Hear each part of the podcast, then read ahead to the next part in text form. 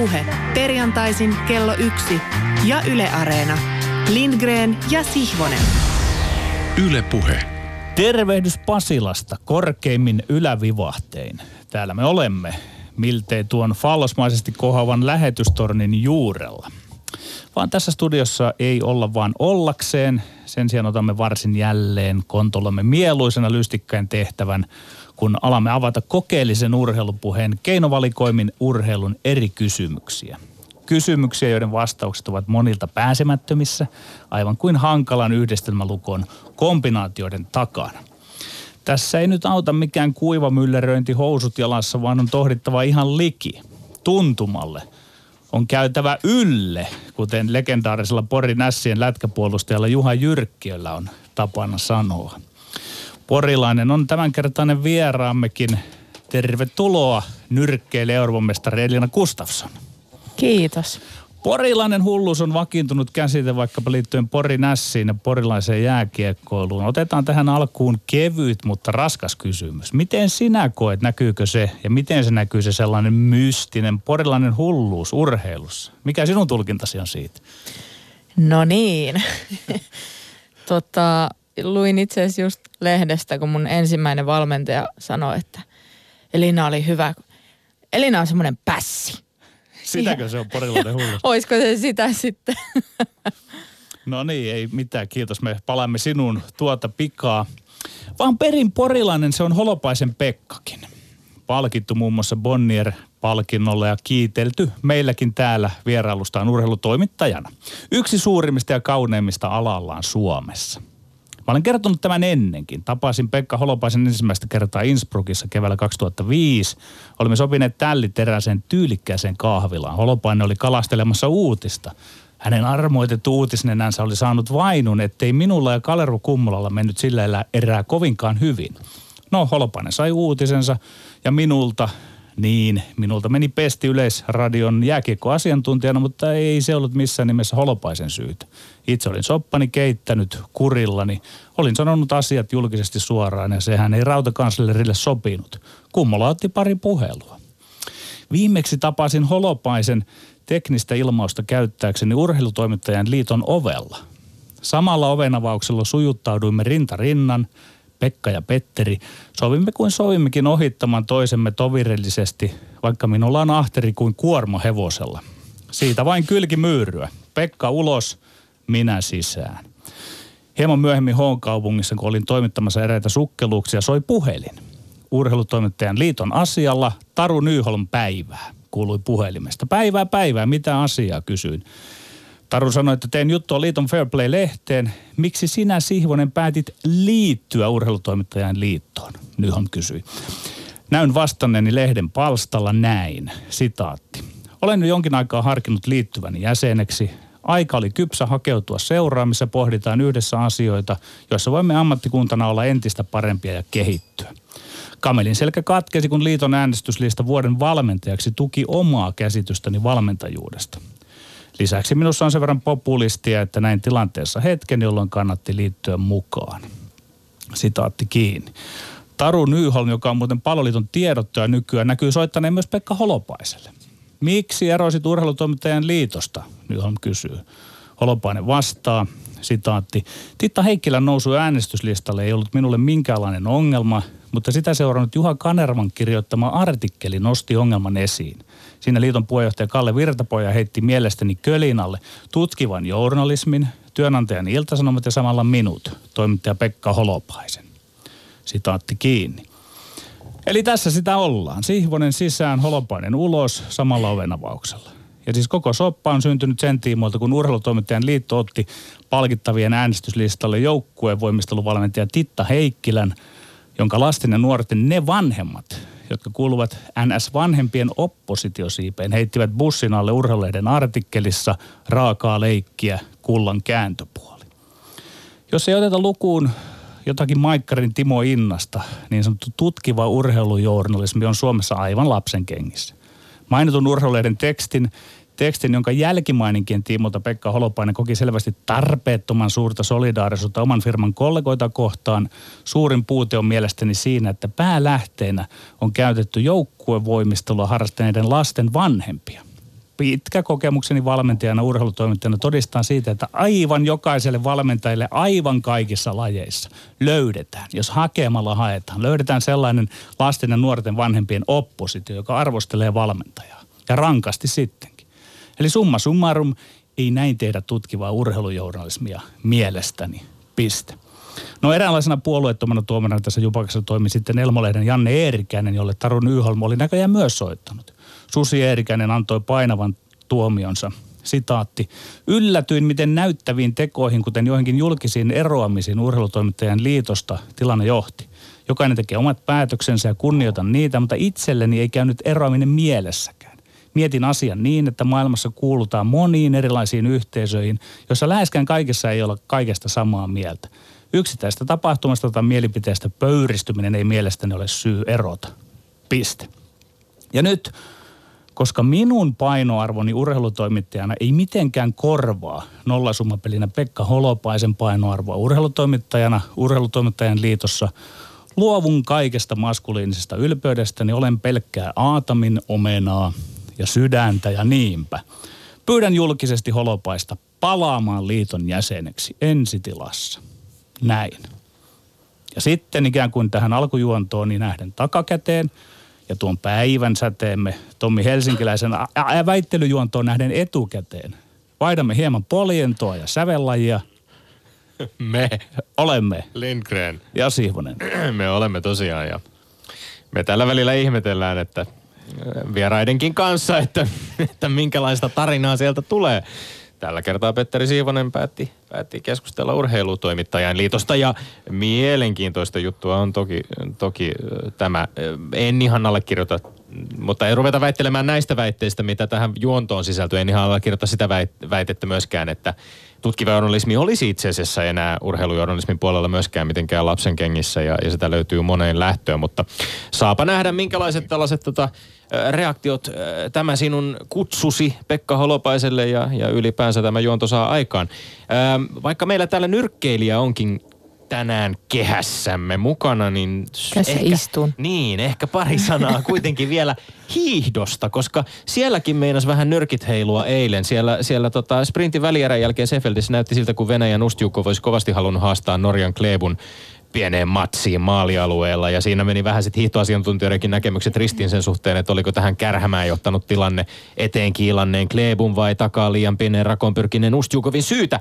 No, joka tapauksessa me jää miettimään tässä tällaisia tilanteita, joissa urheilijalla keittää yli, kuten vaikkapa lätkässä toisinaan, kun hanskat tippuu ja yhtäkkiä jääkiekkoilijasta – mukamas tulee hetkeksi nyrkkeilijöitä, paitsi ei tietenkään tule, koska nyrkkeily ja muut kamppailulajithan ovat tavallaan täydellinen vastakohta kaikille niiden muiden lajien tilanteille, jossa nyrkit alkavat heilua. Kun futaaja tai kiekkoilija tai hiihtäjä tai formulakuski turhautuu, menettää itsehillintänsä, menee touhu silloin pahimmillaan tappelemiseksi.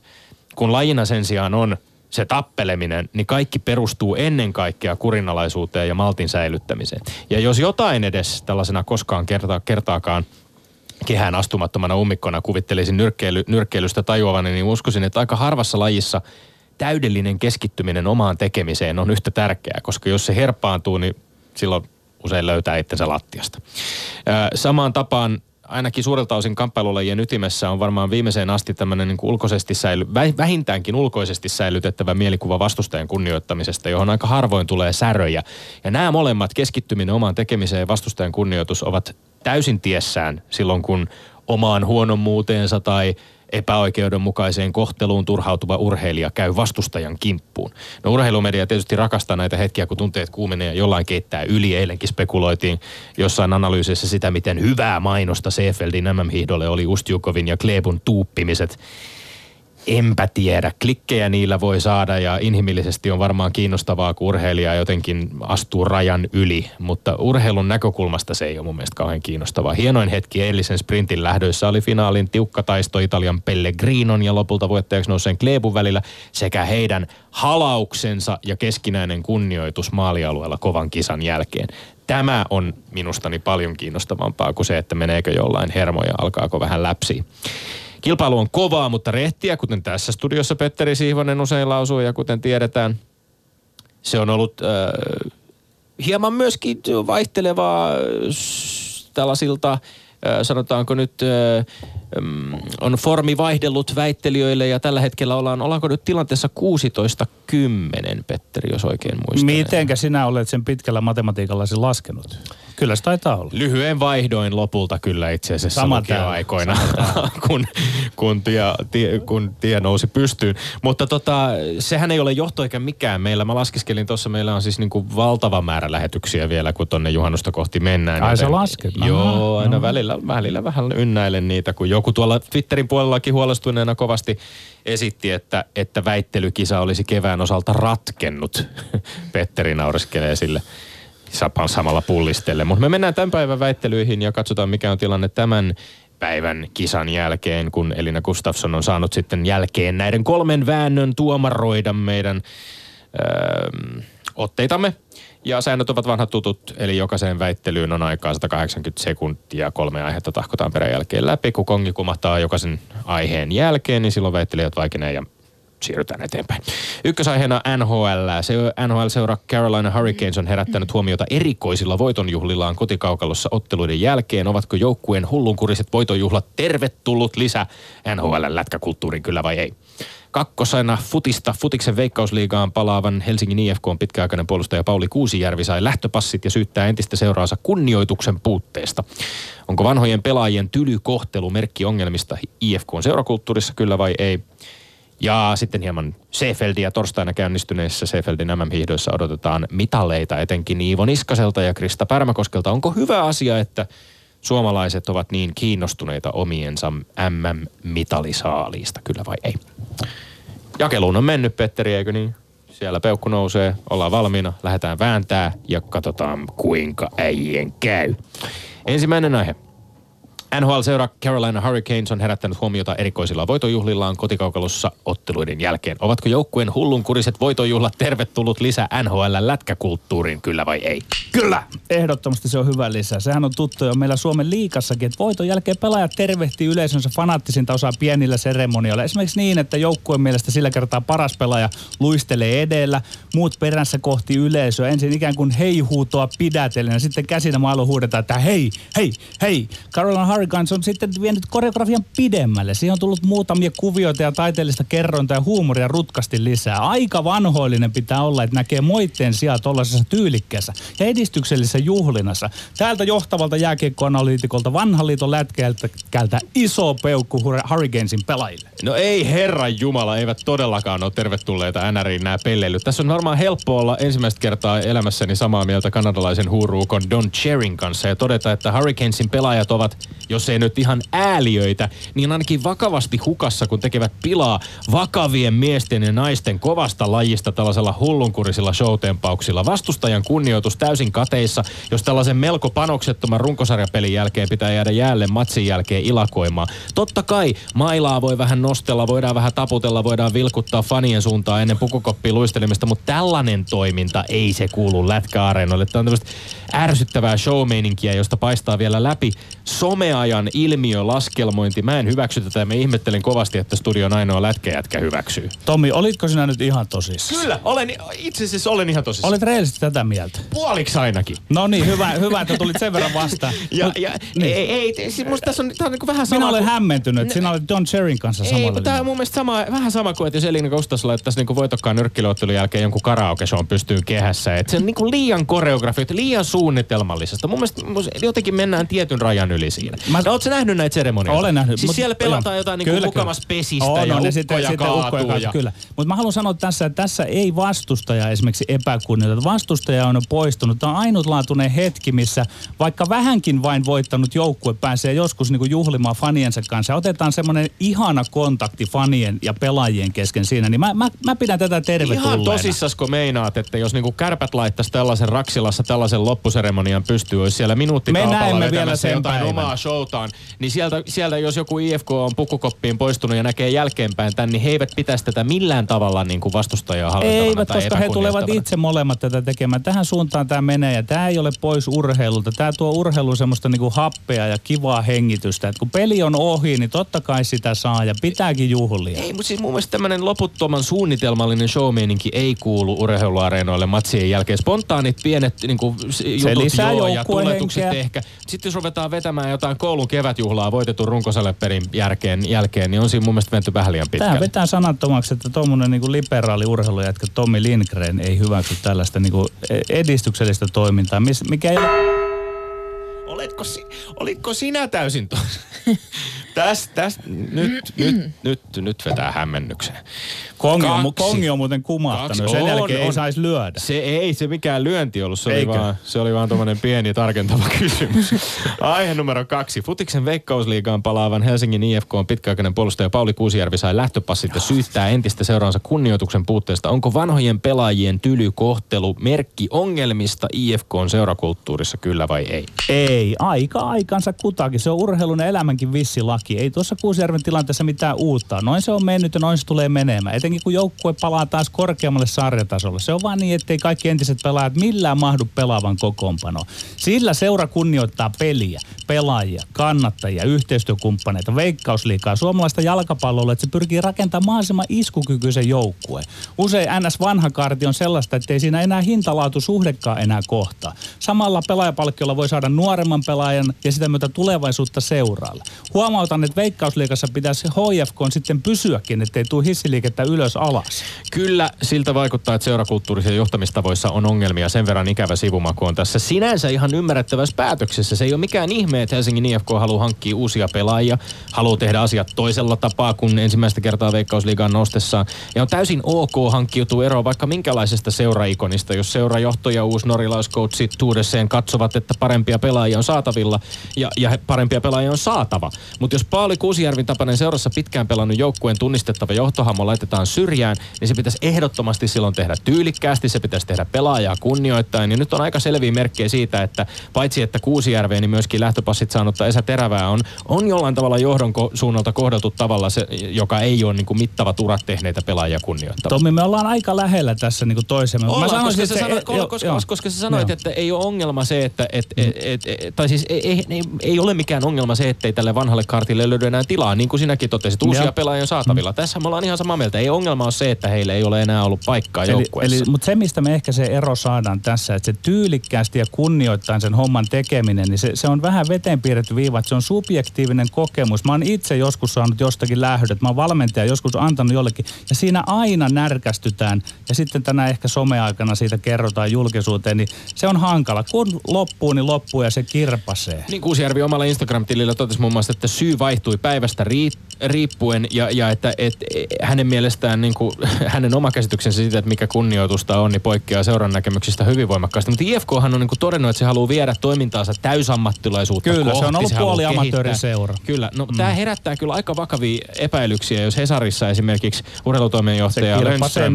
Lönström toteaa, että joukkueeseen on otettu verrattain tuntemattomia pelaajia ulkomailta ilman testaamista, tai siis toimittaja kirjoittaa näin. Ja Lönströmin mukaan uusia pelaajia on kuitenkin aina suositellut joku, jonka kanssa hän on tehnyt töitä ja johon, häneen, johon hän luottaa. Että tämä niin rekrytointikin tuntuu olevan vähän Siinä nyt on haasteita, mutta sitten kun se oli tuommoinen puoli amatöörijoukkue, puoli ammattilaisjoukkue, niin siinä käy vähän niin, että yksittäisten pelaajien valta vähän kasvaa liikaa. Että, että me ollaan aika lähellä sun kanssa tässä nyt, että ei ole isoa mut jos- kiistaa, mutta sen mä sanoisin, että IFK on ei pakko tehdä Jos pelaajat sanoo, että suoraselkäisesti heitä ei ole kohdeltu kunnioittavasti, niin eikö se ole ongelma silloin? Ei, Se on subjektiivinen pelaaja.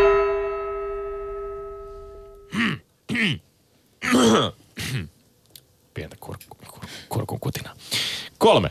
Torstaina käynnistyneissä Seefeldin MM-hiihdoista käynnistyneistä Seefeldin MM-hiidoista odotetaan mitaleita etenkin Iivo Niskaselta ja Krista Pärmäkoskelta. Onko hyvä asia, että suomalaiset ovat niin kiinnostuneita omiensa MM-mitalisaalista, kyllä vai ei? Kyllä, se on aivan erinomainen asia yleensä urheilu, tässä tapauksessa hiidon tason suhteen. Suomalaiset vahtaavat suomalaisten mitalijahtia, norjalaiset norjalaisten mitaleja, ruotsalaiset ruotsalaiset ja niin edelleen. Kilpailu lisää kilpailua. Kovat kansalliset vaatimukset kirittää kansallista kilpailua. Mitalit sitten poikivat kaikenlaista urheiluhyvää. On selvää, että kansa janoaa mitaleja Vaikka eihän siinä sen yksilön kannalta mitään järkeä ole, että miksi janota mitalle, mutta mä toistan, että urheilu siitä hyötyy. Urheilu hyvää on se, että nuoriso saa esikuvia, liikunta ja kansanterveys lisääntyy, nuoret ja vanhat seuraavat hiihtoa, mikä taas herättää sponsoreita, mikä taas luo lisää resursseja lajille, mikä lisää harjoittelumahdollisuuksia, mikä taas tuo mitalle ja niin edelleen, sitä urheiluhyvää, mikä taas johtaa ja niin edelleen. Tässä suhteessa mä edustan sellaista vankkaa yhtäältä, mutta toisaalta kantaa. Mä ymmärrän toki, että suomalaiset aivan kuten monissa muissakin maissa pitää vankasti omiensa puolia, mutta vähän turhan voimakasta on tämä meidän arvokisojen peilailu aina vain näiden mitaliodotusten valossa. Ennen kuin on suksi liikahtanutkaan, niin veikkaillaan ja arvuutellaan ja rukoillaan, että meidän urheilijamme toisivat meille mitaleita. Ja tässä katoaa mielestäni osa urheilun katsomisen nautinnosta. Vaikkapa eiliset MM-sprintin erät ja finaalit, vaikka puolivälierävaiheessa suomalaiset tippu, ne oli mahtavaa, hienoa, dramaattista seurattavaa, täynnä upeita suorituksia.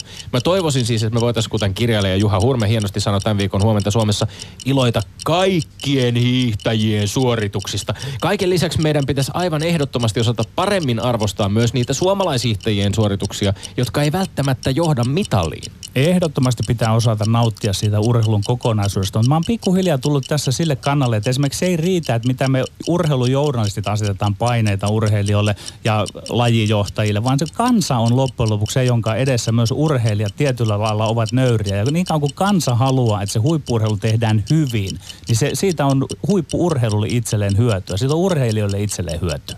Mutta mut jos me puhuttiin, sä puhuit tässä nyt siitä hyvän kierteestä, joka saadaan Joo. aikaan sillä, että urheilijat menestyy, saadaan lisää resursseja ja muuta. Eikö tässä nyt puhuta enemmänkin siitä, että mitä jollain tavalla niin kuin kollektiivisesti me yhteiskuntana tehdään ja, ja mitä me odotetaan ja toivotaan huippurheilulta? Koska me, meidän kauttammehan sitä myöskin rahoitetaan. Kyllä, Huippu... Mä, mä, yritän tässä nyt tehdä vähän sun työtä sun puolesta, kun mä haen niin kuin argumentteja Joo, sille, että mut- mut minkä takia sillä on väliä meille. Koska huippuurheilun kuuluu tahto voittaa, niin se on mun mielestä niin kuin urheilusivistystä katsojienkin puolelta seurata sitten sitä, että voitetaanko tai ei voiteta. Se pitää sen riman riittävän korkealla. Mä en ole tässä minkään semmoisen kansallishurmuksen perässä, niin kuin tiedetäänkö Niin, ollenkaan. No, ei, no et ehkä joo, mutta sä oot tavallaan sillä puolella aitaa kuitenkin tässä väittelyssä. On, on kerta toisensa jälkeen mun mielestä aika hyvä kyseenalaistaa sitä semmoista loikkaa, joka me tehdään, kun me suomalaiset urheilijaa kannustetaan. Kun me ajatellaan, että jollain tavalla jonkun lajinsa huippuammattilaisen suoritus tai saavutus on jotain sellaista, joka kuuluu myös meille.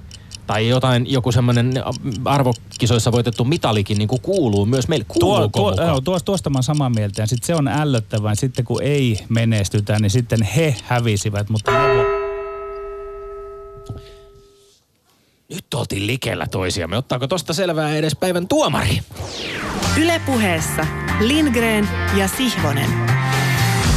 Kyllä mä uskon, että sieltä joitakin lyöntejä saatiin perille asti, että, että siellä on kynä sitä mukaan saunut nyt. Että Elina Gustafsson, ota ohjat ja haluamassasi järjestyksessä ja haluamillasi argumenteilla. Tee ero meidän paremmuuden välille.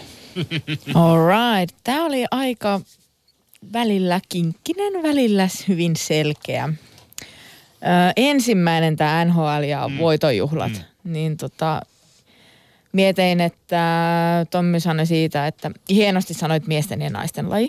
Siitä tuli heti pisteet. Ja tota, mm, mutta se, että, että mä alkaisin tekemään jotain karateliikkeitä voiton jälkeen, niin meillähän siis, tiedätkö ne, ketkä pystyy ne nyrkkeilijät, kun niiden käsi nostetaan, niin vetäis pakaatin siihen suoraan. Eli voimisteluliike. Niin siis, come on. Ei kukaan sitä me tuomitsee siinä, että nyt sinä kuule nyrkkeilijä, että kuule näitä spakaatteja täällä tee. Mutta tota joo, niin kyllähän oikeasti mun mielestä semmoinen mm, urheilun juhlaa ja just siitä, että nautitaan oikeasti siitä voitosta ja näytetään se, niin ehdottomasti Petterille meni tämä. Kyllä, tämä. kyllä.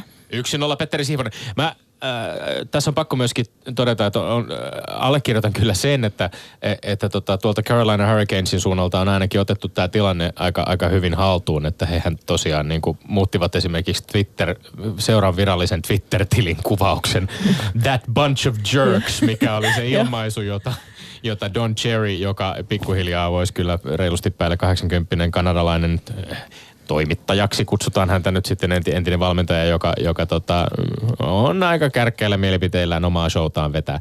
Tässä nyt jos Don Cherryn hahmo ei ole tuttu jollekin, niin, niin ehkä se on semmoinen niin kuin meidän oma Don Tami potenssiin jotain. Ja, ja saman, saman tyyppinen tietysti esi, esikuvakin varmasti myös Juhani Tammisen ö, erinäisille rooleille täällä, täällä päin. Mutta joo, ihan mielenkiintoista on, on tämä onko, onko tässä nyt sitten niin kuin kyse semmoisesta ilon näyttämisestä, kuten te selvästi tunnutte olevan sitä mieltä. show ja iloa. Kyllä, sitä. Ja sitä näkyy myös teidän lajissa siis. Joo, Mitenkä sinä olet, Elina, parhaimmillasi tuulettanut? Voit huutanut niin maaper. niin kyllähän sitä ammattilais, ammattilaismatseissa varsinkin niin on, on, on, kovastikin niin kuin mennään jo sille tavallaan vähän – siinä on tämmöisiä tiettyjä yhtymäkohtia jopa niin kuin showpainin puolelle. Tietysti Juu. jo ennen otteluita mm. kaikki nämä niin kuin tämmöiset uhittelut punnitusten yhteydessä ja sitten myöskin niin kuin kehäkulmaan nousemiset ja yleisölle. Niin kuin... Kyllä se on enemmän semmoista viihdettä just niin kuin kokonaisuudessaan. Et kyllä sitten meidän laji just se niin kuin olympiatyylin nyrkkeily, niin se on enemmän sitä urheilua. Mutta kyllä sielläkin saa tuulettaa. Ja kuuluu tuulettaa ja kuuluu nauttia siitä voitosta oikeasti. Me, se on. Mä hakkasin sun. Hmm. me, me Tommin kanssa vähän jännitettiin, tuleeko semmoinen nyrkkeilyaiheinen väittely tähän, että missä kun ennen punnitusta tai siinä punnituksen aikana vähän jo tönitään, niin miten sinä siihen suhtaudut? Niin yhtenä, yhtenä tämmöisenä, jota väläyteltiin tällä viikolla, mutta joka ei päätynyt meidän väittelyaiheeksi nyt, niin oli, oli, oli tota, oliko se Joshua ja hänen tuleva haastajansa olivat taas niin kuin järjestäneet omaa pientä tällaista seremoniaa. Et sitä tapahtuu aika paljon nyt. Onko nämä ihan niin kuin mikä niin se, mun mielestä se on just tota ammattinyrkkeilyviihdettä ja ehkä he on jotenkin läheisyyden kaipuus, kun haluaa koskettaa toisiaan. Ne on aika las, laskelmoidun tuntuisia niin, ihan vähän sillä mun mielestä boringin jo, että keksis nyt jotain. kyllä, kyllä. Uut. Tämä voidaan helposti allekirjoittaa. Mutta sitten kakkosaiheessa puhuttiin äh, vanhojen äh, pelaajien kunnioituksesta futiksen puolella. Tämä oli paha. Siis mä en oikein vieläkään pistänyt tähän että kumpi tämän vei, koska äh, Petteri sanoi hyvin, että se on subjektiivinen käsite se, että niin kuin se kunnioitus ja tämmöinen, että kuka sen sitten mitenkin aina ottaa ja joka kerta, kun jos tulee lähtöpossit tai jotain, niin, niin se otetaan eri tavalla ja näin. Mutta sitten taas tuommoinen hyvä niin kuin pointti just se, että että jos se urheilija ei ole tuntenut, että sitä ei ole kunnioitettu, niin se on totta. Ja, tai siis niin kuin, että – se on mun mielestä vakavasti otettava asia myös. Niin Tämä, että tuomaroinnin suhteenhan sä voit jättää tämän vielä vaikka sitten niin loppuunkin ihan miten Joo, haluat, no, okay, okay. haluat Joo. Tämän, tota, tota, miten tässä mennään, edetään. Joo, mutta sitten just sitä, että jos ne haluaa tehdä, että jos on ollut siis puolammattilainen, niin sitten mä niinku, siis puolammattilainen, niin joo, hänkin on vissiin käynyt töissä, niin on ollut siis puola-ammattilainen, niin kyllähän ei ihme, että jos ne haluaa tehdä siitä ammattilaisen, niin eihän silloin, että jos joku yksi ei pääse tuolloin reeneihin, niin se, se on huippuurheilu. Si, niin kuin sitten, jos siihen halutaan siirtyä, niin silloin ei ollut puola-ammattilaisia. Niin tota, niin, niin no äh, tämä oli just paha kyllä, koska toi kunnioitus kuitenkin on to, tosi tärkeä, niin kuin, että koska – kaikki ihmisiä ja että miten niitä kohdellaan ja kunnioitetaan, niin se on tosi tärkeä juttu. Mutta kyllä mä nyt ehkä kuitenkin sit pistän tuolla Petterille tämänkin menee. Niukasti. meni, niukasti Niu, tosi, meni, tosi niukasti meni, meni juu. Merkitään ylös, että tämä oli vain niukka. Joo, koska mä sit kuitenkin se, että jos siitä nyt tehdään se ammatti, ammattilainen, niin silloin jos sä, sä et pysty panostaa siihen 100 prosenttiin, niin silloin se on ymmärrettävää. Mutta toki ei silti se tarkoita, että että voidaan vaan, täytyy silti tehdä kunnioittavasti tietysti aina kaikki tuommoiset ja toivottavasti se on kuitenkin tehty ja oh. noissa on aina kaikkea säätöä. Mistä sitä tietää, mitä siellä oikeasti taustalla on, että toivon, että, että hänen o- matkansa kuitenkin jotenkin jatkuu. Oliko, joo, ja, ja on Kuusijärvi ilmoittanut, että, että haluaisi jatka, jatkaa tosiaan vielä, vielä veikkaus, veikkaus tai pela, futiksen pelaamista. Katsotaan, missä, missä seurassa tuleeko tietoa uudesta sopparista. IFK on suunnalta on tosiaan ilmoitettu tätä, että halutaan mennä kohti täysammattilaisuutta. Ehkä se matka on kuitenkin vasta sitten jotenkin kohti sitä menossa. Tämä oli, taisi olla 3500 000 euroa nyt että heidän, heidän budjettinsa ensi kaudelle, josta, josta, josta on puhuttu. Ja, ja on julkisuudessa puhuttu myöskin siitä, että, että ihan ei sellaisia kuukausiliksoja kyllä pelaajille välttämättä ole, että jos ei sitten, toki jotkut voivat olla vielä opiskeluvaiheessa muuta, mutta ei, eivät ne nyt ihan ehkä vielä välttämättä täysammattilaisuutta mahdollista kaikille seuran, seuran pelaajille. Saa nähdä, mikä on, mikä on IFK on taivaalla tulevassa veikkausliigassa. Toivotamme tietysti eh, heille pysyvää veikka, veikkausliiga, pidempää veikkausliiga-stinttiä tällä kertaa kuin edellisellä kerralla. Toivottavasti homma menee niin sanotusti putkeen, mutta paljon mielenkiintoisia vaihdoksia. Siellä on tosiaan uutta, uutta valmentajaa ja uutta pelaajaa kovastikin kovastikin seuraan tullut. Ja, Jos mä sanon vielä lyhyesti, että kun se on ollut semmoista puoliammattimaista se toiminta, niin kun, kun semmoisessa asetelmassa aika usein jotkut pelaajat nousee helposti tämmöisen kulttipelaajan asemaan, he ovat jopa vahvemmassa asemassa, kun sinne seuraan tulevat työntekijät, niin se hankaloittaa sitten sitä ilmoittamista ja siinä tulee sitten semmoista vähän veivaamista, että mm. ei, ei se helppoa ole. Niin, eihän ole jo ikin helppoja tilanteita, että sinänsä. Tässä on ehdottomasti uh, Moneyball-niminen elokuva. Suosittelen, jos, et, jos ei ole tuttu, jossa Brad Pitt uh, lähettää tota, uh, data-analyytikon uh, ilmoittamaan uh, Oakland Daysin uh, pelaajalle, joka, joka saa lähtöpassit seurasta, että se olisi nyt tässä. Ja nämä tilanteet on vaikea kuvitella tietysti varmaan urheilussa. Potkujen antaminen ei varmaan ole kenellekään koskaan helppo tilanne ja sen tekeminen suoraselkäisesti ja rehellisesti ja avoimesti. Mutta voisi kuvitella, että se on kyllä niin kuin urheilussa vielä ja urheiluseuroissa, niin se on aivan erityisen haastavaa ja hankalaa, koska siihen liittyy niin monenlaisia intohimoja ja, ja monenlaista semmoista seuralojaaliutta ja uskollisuutta ja oma, ehkä vielä niin kuin pitkiä uria tosiaan jossain tietyssä joukkueessa. No joo, mutta tämä pelihän on nyt jollain tavalla jo ratkennut yllättäen tämän niukan voiton jälkeen. Mutta tässä tuleeko, metsästetään niitä kolmen pisteen voittoja. No niin, Minä jännityksellä tuleeko, odotan. Tuleeko 3-0 Petterille tällä viikolla? Miten on Elina, kun tuossa on nyt, sit puhuttiin tota, e, suomalaisten e, mitalihaaveista. Öö, no tämä olin sitten tota, oli Petteri sanoi, että, että kansa haluaa. Mitä sä sanoit siitä jotain, että – kun mä ajattelin, että minä itse haluan ja mä ainakin niin teen itselleni tätä urheilua, enkä, enkä kyllä kansan halulle, koska ensinnäkään mun lajikin on jo marginaalilaji, niin en mä voi odottaa kansaa mun taakseni, sori vaan. Se oli hyvin sanottu. Joo, että... Tämä on viesti, joka toistuu aika usein nykyään urheilijoilta, jotka meidän vier, vier, urheilu täällä meidän studiossa vierailee. Joo varmasti. niin, no moderni Joo. urheilija ehkä siis vielä enemmän kuin aikanaan niin, niin tekee sitä työtä ensisijaisesti itselleen. Joo, ja mutta musta se kuuluu ni, niin, koska silloin se on kaikista rehellisintä, että sä teet sitä itselleen ja itsestäkin ja sä haluat itse saavuttaa niin kuin jotain.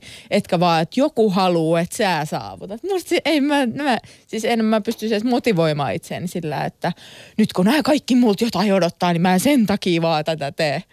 Niin ei se mulle ainakaan. Eli en... tuliko tästä säälipiste, tai lohdutuspiste kuitenkin vielä? Niin tota, mitä sä tähän sanoit? Höpöttelit. Niin.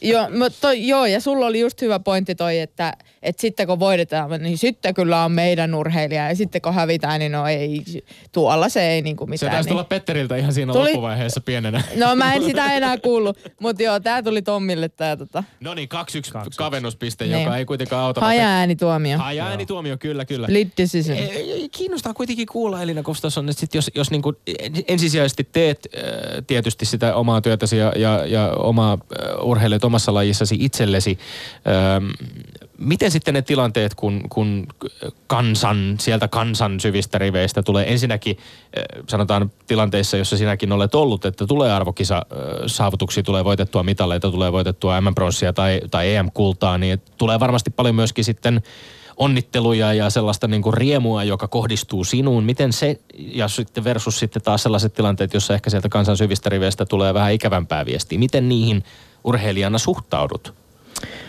Öö, no onhan se kiva siis tietysti, että kun saavuttaa jotain menestyy, että siinä ollaan niinku iloisia mukana ja riemuitaa siitä niinku voitosta myöskin.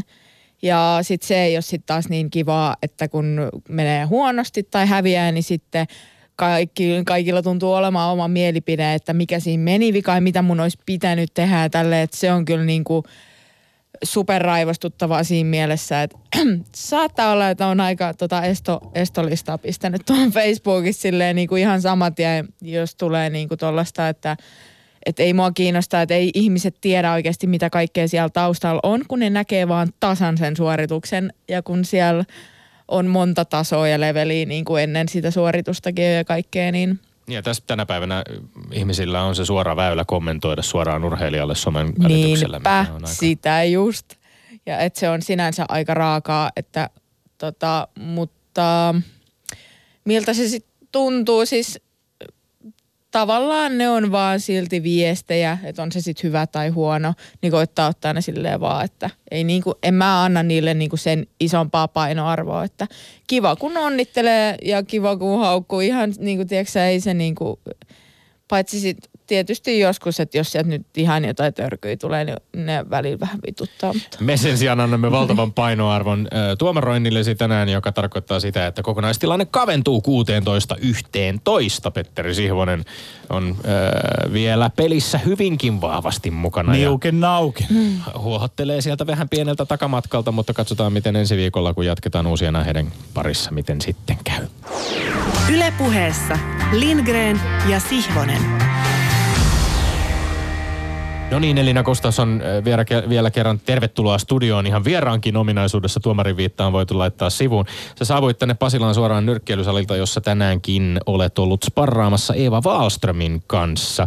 Tekee mieli kysyä, millaista se on, kun ammattilaisena ylemmässä höyhensarjassa, eli 59 kiloa ja sitten kevyt sarjassa 61,2 kiloa otteleva Wallström – käy kehään sparraamaan 69 kilosten painoluokassa ottelevan amatöörinyrkkeilijä Gustafssonin kanssa. Joo, se on, se on sitä ihmissakkia parhaillaan. että tota, se on kyllä tarkkaa ja tota, aivoi, aivoihin käyvää työtä.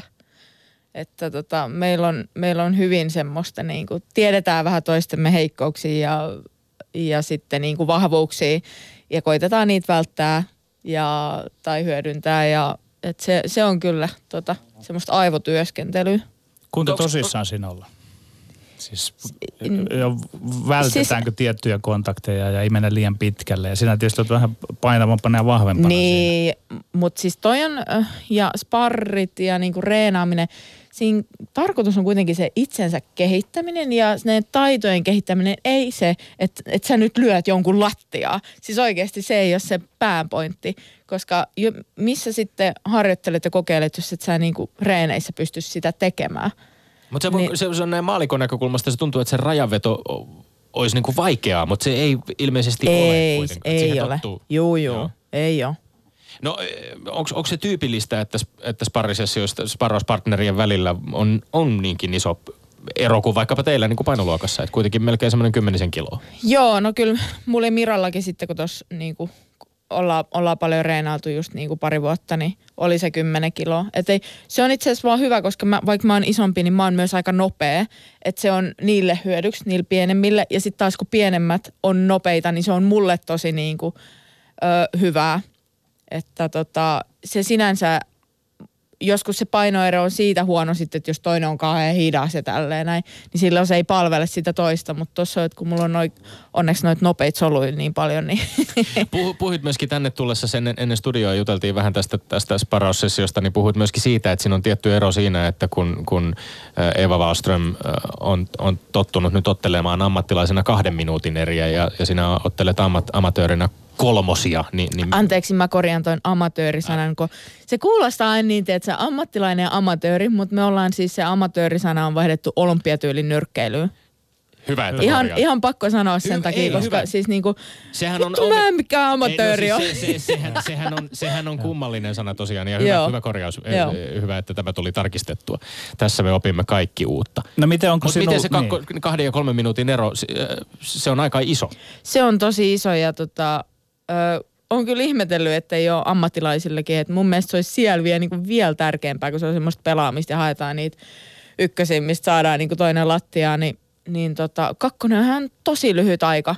Että se minuutti siihen lisää, niin se on niin kuin yllättävän pitkä.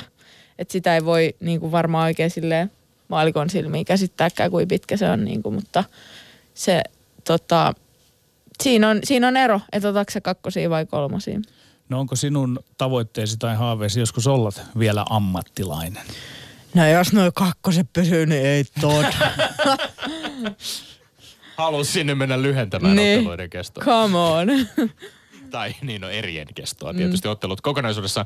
Joo, öö, no pysytään vielä sinun harjoittelussasi ja, ja, ja tämän hetken tilanteessa pikkasen. Tässä tämän vuoden alussa uutisoitiin ää, aika yllättäenkin, että, että tiesi valmentaja Maarit Teurosen kanssa eroavat ja että se siirryt Tampereelta Tampereen voimaluseeran riveistä Helsingin Tarmoon. Ää, et ole kauheasti itse halunnut kommentoida ö, tämän päätöksen taustoja tai, tai tota, sinulta on kysytty, että onko ollut välirikko Teurasen kanssa, et ole kommentoinut tätä. Tietysti jonkinlainen vaikeneminenkin varmaan antaa tietynlaista viestiä. Sitten mediassa on spekuloitu kyllä myöskin sitä, että on ollut näkemyseroja. Öm, mutta tämä on aika iso muutos kuitenkin sun omassa tilanteessa, eikö olekin? Tosi iso. Ja tota, nyt täytyy sille aika rauhassa lähteä rakentamaan nyt tätä uutta kuvioa, että sen verran iso, iso muutos on, että si- siihen ei sormiin napauttamalla totu. Ja tota, mut nyt niinku, nyt tuntuu taas, nyt on hetkellä mä tammikuun alussa ihan heti aloitin.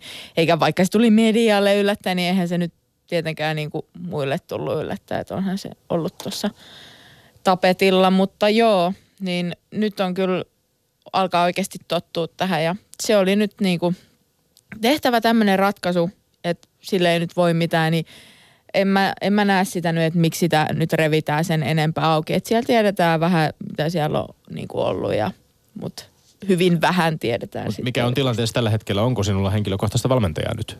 On, joo, kyllä. Ei enempää kommenttia, mutta mennään Elina Gustafsson hieman vielä taaksepäin. Mä mietin, että kun nyrkkeily on maailman vanhimpia urheilumuotoja, mutta etenkin huippurheilumuotona tyttö- ja naisten nyrkkeily on lajina vielä tämmöistä niinku uudempaa perua. Suomessakin se on nostanut päätään kunnolla vasta tässä nyt voi sanoa, että 2010-luvulla. Niin mikä sun reittisi on ollut lajin pariin? Miten susta tuli nyrkkeille? Mistä ja miksi tämä lajivalinta? Toi piti sanoa, että siis se mun ensimmäinen valmentaja Kalevi Kille Takala Porista, niin se on tuonut Suomeen naisnyrkkeilyn. Joo. Tai se taisi järjestää jonkun ensimmäisen naisnyrkkeilytapahtuman jossain Pomarkussa. jossain. Kauan kauan sitten. Joo. Ö, mikä on mun tie? Mm, siis mä oon aina ö, ihan nuoresta asti olisin halunnut nyrkkeilee, mutta sitten tota, vanhemmat pisti sit mun pelaa jalkapalloa ja sitä mä sitten potkuttelin kymmenen vuotta ja, ja, ja sitten tota, jossain kohtaa se edelleen se nyrkkeily eri, eli jollain tasolla se oli niinku siellä takaraivossa ja, tai missä alitajunnassa missikin nyt olikaan, niin tota, sitten parikymppisen mä olin silleen, että minua ei muuten enää kukaan määrää, että meen salille ja silti siellä, silti siellä ollaan. Eli siitä on noin kuutisen vuotta. ja- Seitsemän vuotta tuli just, itse asiassa, eikö se, oli, mulla, se oli hetki mun synttäreiden jälkeen, mutta siis nyt on seitsemän 20, vuotta. mutta aika hätkähdyttävästi siis nyrkkeilyurasi aloitit 20-vuotiaana. Joo. Ja siitä kuusi vuotta myöhemmin, 2018, olit Euroopan mestari. Juu, ja sitten se oli vielä se M-pronssi, oli niin kuin neljän vuoden päästä. Ja olihan ne ekat kaksi vuotta vähän semmoista vaan niin kuin, että mitäs tässä nyt tehdään. Ja sitten kolmas vuosi alkoi tulee vähän tekniikkaa mukaan ja neljäs vuosi. Ja sitten siitä se on niin kuin lähtenyt, mutta Niin, mua kiinnostaa tietää se, että minkälainen laji nyrkkeily on aloittaa 20 Minkälaisia asioita sinä ensimmäiseksi saa tutaa ja mi- minkälaisia fiiliksiä tulee? Tämä täytyy nyt oppia, että muuten tässä niinku nenä on kipeä koko ajan. Mä olin sille hyvä, onneksi. No, tota, mä, oon, mä oon siis urheilullisesti lahjakas, lajiko laji. Ehkä joskus vähän ärsyttää, että on nyrkkeily valinnut, että siitä ei saisi rahaa. Mutta, ei, mutta se, että äm, äm, valmentaja kysyi mun heti, että eikö mulla ole mukaan mitään muuta kamppailulajia taustalla. Mä että ei oo. Mutta joo, siis kyllähän se on kova paikka. Että sitten itse asiassa mun valmentaja vielä pisti mut heti kun mä olin ekan kerran salilla, niin se pisti mut kehää sen pikkupojan kanssa.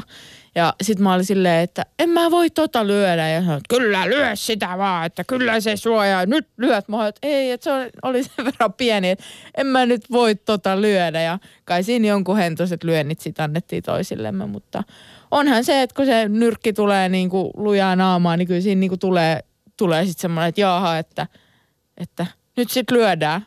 Ja sanotaan, että se ei ole kaikille, että jo- joillekin, kenellä tulee nyrkkinaamaan, ne voi alkaa itkeä.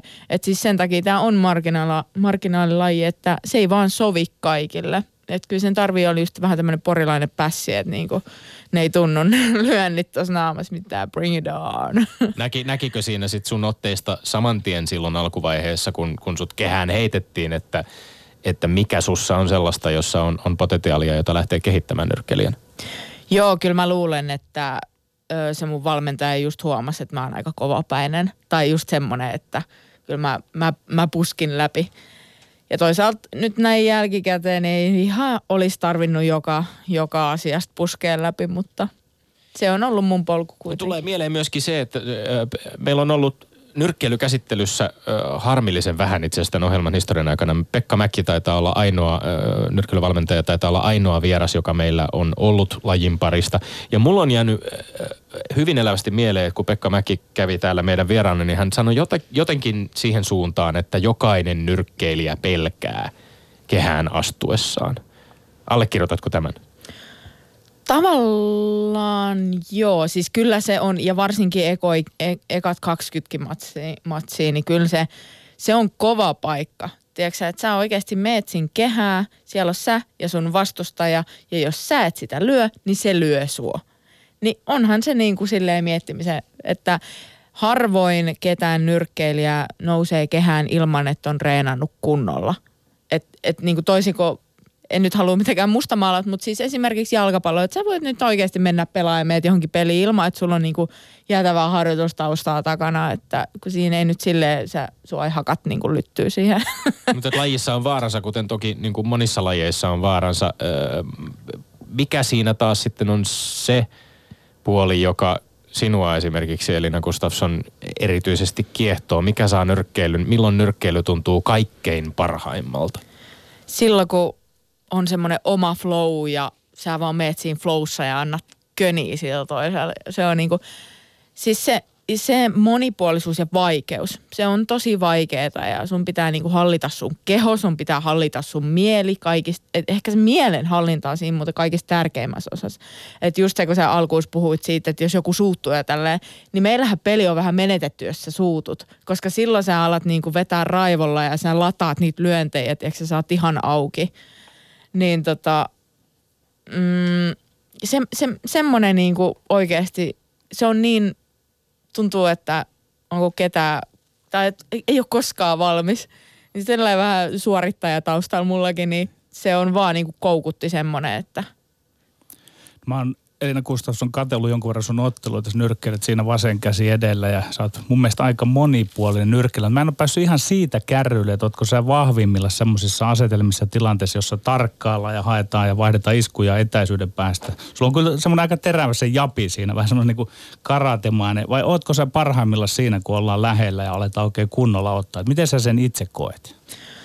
Öö, ja nyt varsinkin vielä niin on, on siihen kiinnittänyt paljon huomioon. Mä tykkään tota olla sille omalla etäisyydelläni. No niin, kerro lisää. omalla parhaalla etäisyydelläni ja se on ehkä vähän siellä kaukana nykyään, mutta sit mulla on se lyönnin halu, että mä kyllä myös, että jos mä oon siinä, mä en ehkä hakeudu ö, siihen lähelle, mutta jos mä siinä oon, niin kyllä mä siinä lyön. Tai siis silleen, että mä kyllä tykkään siitä lähiottelusta ja lyödä siinä paljon, mutta just se, että – mä kyllä tykkään myös olla siellä niin kuin kaukana ja sit sieltä napsii semmoisia selviä osumia ja toinen juoksee nyrkkiä tai niin kuin ollaan niin kuin inon edellistä kaveria.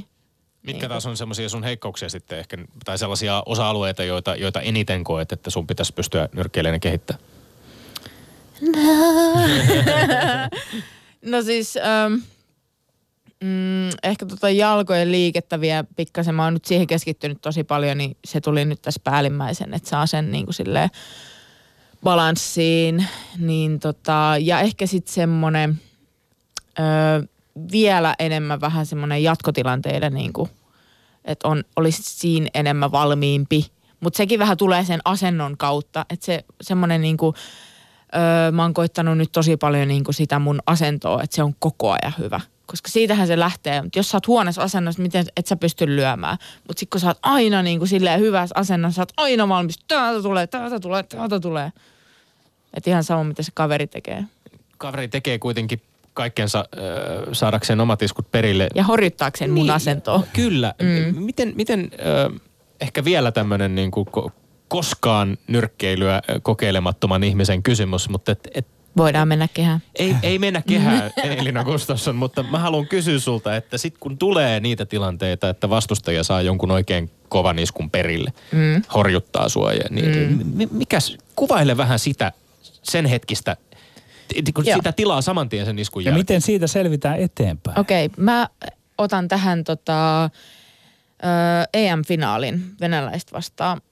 Se oli, mun mielestä se oli se, kak, se oli eka tai toka erä. Ihan aikalaisia loppupuolella. Se sai koukun osuttua muuhun silleen, että mulla tärähti niin kuin silleen, että mä en oikein, mä olin vähän pihalla. Ja eka on se, että nyt vaan et näytä sille, että sua sattu tai että suho osu hyvin. Että älä näytä sille, että, että mä koitan pelat aikaa, että mä saan niinku kasattua itteni. Sitten mä vähän siinä otin niinku, taisin sitoa ja tällä ja koitin vaan vähän niinku selviytyä, että on niinku perusasennos sillä, että mä en näytä sitä. Sitten onneksi niinku kello soitti ja tuli erätauko. Sitten mun silmä vaan tuntui, kun se meni silleen niinku puolelta toiselle ja mä olin silleen, että eikä, että mä näen mun valmentaja kahteen ja sitten mä katsoin kakkosvalmentaja, sekin liikkuu kahteen, mutta tota, hyvin se sitten kerkes palautua siihen Ö, o- seuraavaan erään ja sitten taas mentiin. Eh- Ehkä jatkokysymyksenä tähän, että tulee mieleen myöskin sitten, että miten tuollaisissa tilanteissa, kun selvästi on, on, on horjutettu ja on vähän tolaltaan ja saattaa niin kuin aja, aja, ajattelu varmaan vähän sumentua hetkeksi, niin mm. miten siellä nurkassa valmentaja, ne valmentajalta tulevat ohjeet, meneekö ne oikeasti edes jakeluun siinä kohtaa? Ei, ei. Enhän mä siinäkään muista yhtään mitä on, niin kuin mä vaan muistan sen, miten mä oon kattonut niitä, että ja, mu- ja mä en edes sanonut sitä, että, että nyt osu. Että ei se, mä vaan niinku koitin siihen, että no niin, koita selvitä ja, ja hyvin se meni sitten. Että se oli niinku voittoisa kokemus onneksi. Yle Puhe. Nyrkkeilyn eräänlainen hienous ja surkeus on se nyrkkeily koko juttu tai osajuttu. Sieltä tulee ja siellä annetaan iskuja päähän. Ja vartaloon. Niin, ja tää, mulla tulee tässä vähän semmoinen niin syvä hiljaisuuskin mieleen, että miten sinä siihen suhtaudut? Onko se asia, jota ei pidä liikaa miettiä, murehtia? Mietitkö sä, murehditko? Kyseessä on kuitenkin aivot, mm. joiden ei saa antaa määränsä enemmän saada sitä osumaan. Aivan. No kuitenkin lähtökohta on se, että mä mieluummin horjutan sen toisen aivoikun ja en ota itselleni. Että sehän on se lähtökohta aina, että suojele itseesi ja suojaa itseesi ja tota, että et saisi niin, kuin niin, niin paljon itse iskui päähän. Mutta en mä sitä ajattele kyllä niin kuin silleen, että tämä vaan tuntuu niin luontaiselta mulle ja mä nautin tästä. Ja toki mä tiedostan, että siis niin kuin tavallaan joo, mutta täytyy kyllä sanoa, että mä en ajattele tota, että se on nyt vaan kuuluu tähän, että kyllä sitä nyt niin kuin on kaikki muutakin, mitä ihmiset tekee ja ei se välttämättä ole ihan niin terveellistä. Joo. Etkä mieti, että sinä olet nyt nuori ihminen, puhut terävästi kuin mitään ja kaikki toimii tässä ja se, se, se ei niinku, sitä ei voi murehtia etukäteen, mm. että, että jos sinut kutsutaan tänne viiden vuoden päästä ja sitten puhut Sitten-. Mi- ai kuka minä olen? mutta, mutta selvästi te osaat suhtautua tähän riittävän kepeästi tai ilmeisesti pakkokin. Joo, siis eihän tota... Niin, miten, miten tässä sitten voisi niinku joka päivä tehdä töitä tämän kanssa, että jos, jos olisi silleen, että, että ko, mitä, mitä jos, mitä jos, mitä jos. Mun mielestä muutenkin ihmiset ajattelee liikaa, että mitä jos, tai sitten kun vaan ollaan nyt tässä ja nyt ja eletään sen mukaan. Niin, hyvinvointi on, on kuitenkin se, mikä, mikä tietysti urheilijalla monessakin mielessä korostuu. Tästä me saadaan ehkä jonkinlainen loikka myöskin semmoiseen sinun henkiseen hyvinvointiin liittyviin asioihin, josta olet puhunut aika avoimesti myöskin julkisuudessa. Olet puhunut semmoisesta sekä, sekä masennusta käsitellyt että syömishäiriöitä. Tammikuun, ö, tammikuussa muun muassa Ylelle totesit, että monta kertaa olen ajatellut, että syömishäiriöt ovat jääneet taakse, mutta aina kun vaaka heilahtaa epätasapainoon, niin syömishäiriö tulee taas pintaan. Mulla on päässä vääristynyt kuva syömisestä ja mun täytyy henkisesti tehdä töitä sen muuttamiseksi. Mm. Eikö, se ole, eikö, eikö sun laji ole aivan erityisen hankala, kun kamppailee vaikkapa syömishäiriöitä vastaan, kun ihan sääntöjenkin puiste- puitteissa on niin kuin pakko tuijottaa sitä vaakaa ja kontrolloida omaa painoa tosi tarkkaan? Kyllä, ja se on just se syy, miksi niin kuin meillä on tosi paljon sitä kamppailulajeja. Ja siinä kaikissa, missä on, niin kuin, on painoluokkalaji tai sitten silleen, että jo ollaan pienissä vaatteissa, niin tota, kyllä se on, se on to, sitä on tosi paljon. Ja tota, harmittavan vähän siihen ollaan niin kuin silleen puututtu, että sen takia niin kuin haluan tuoda näitä niin kuin julki, julki, että näitä oikeasti on ja se ei niinku, senkaan voi elää ja näin. Toki itse myös niinku, olen terapiassa sen takia, että oikeasti niinku saa, että se on myös niinku tosi tärkeä siihen henkisen hyvinvoinnin kannalta oikeasti päästä puhuu ja purkaa niitä kaikkea, koska kuitenkin syömishäiriössäkin on varmaan kyse niistä tukahdetuista tunteista ja koittaa jotain kontrolloida hallita.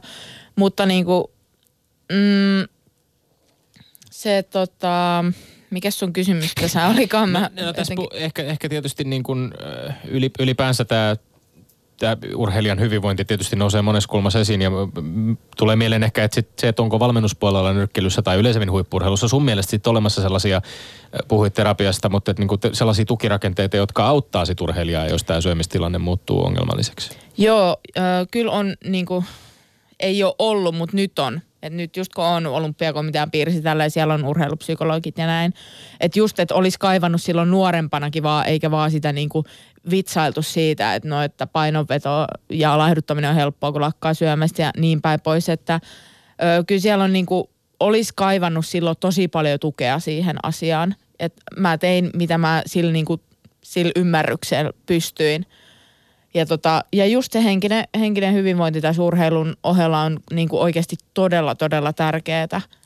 No sitten Elina Gustafsson, nämä sukupuoli-identiteetti ja tällaiset jutut. Sä oot avoimesti ja julkisesti mitä oot. Puolisosi on Emmi Asikainen. Ootko mm. sä urheilun piirissä törmännyt ja nyt jos pidättäydytään tarkasti urheilussa, minkälaisiin asenteisiin tässä suhteessa? Öö, kyllähän mä oon eri, erinäköisiä asenteihin siellä. on.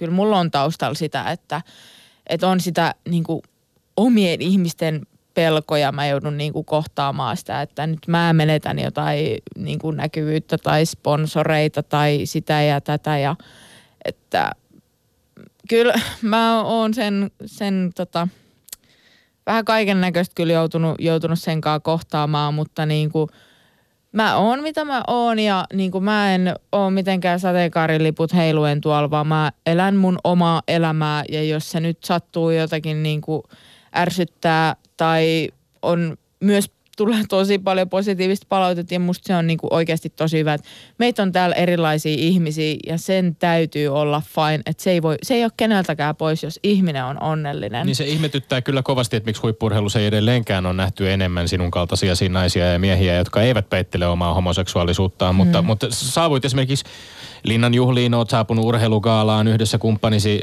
sitten kihlattusi mm. kanssa onneksi Kaksi olkoon. viikkoa tänään, kaksi viikkoa tänään. Ja aika vähän, aika vähän kuitenkin tällaisissa tilanteissa näkyy muita gaypareja. Et mietin sitä, että onko se, tuleeko sinne niinku outo olo, kun itse on avoimesti näyttänyt ja sitten kuitenkin ehkä ympärillä vähän vaietaan vielä. Niin, no siis kun on tottunut olemaan vähän semmoinen outo lintu, niin se ei sitä sen enempää niin kuin, ja oikeasti kyllä nyt nämä asiat niin kuin menee eteenpäin koko ajan. Ja, tota, Ja mut hyvinvointia urheilijana se on varmasti lisännyt, että voi olla rehellisesti nimenomaan semmoinen, ei tarvi niinku peitellä enää mitään, niin se on kyllä tosi, tosi, tosi aamen. Loistavaa. Kiitos, että et peitellyt meillekään mitään, vaan tulit vieraaksi. Elina Gustafsson, lämpimät kiitos. Kiitos, kun sajalla. Ja Tommi Lindgrenin mainekkaat urheiluterveiset. No nyt vähän oman äh, väittelyvääntönikin hengessä, niin annetaan muiden maiden urheilijoille myöskin huomiota. Sprintin naisten, äh, naisten sprintin pronssimitalisti Mari Eidelle lähetetään terkut. Hänen siskonsa kuoli äh, äskettäin Ida Eide ja oli varmasti tunteellinen hetki. Äh, Mari Eidelle terkut täältä. Me olemme Lindgren Siivonen ensi viikkoon. Kansi kiinni kuulemiin. Yle puheessa Lindgren ja Sihvonen.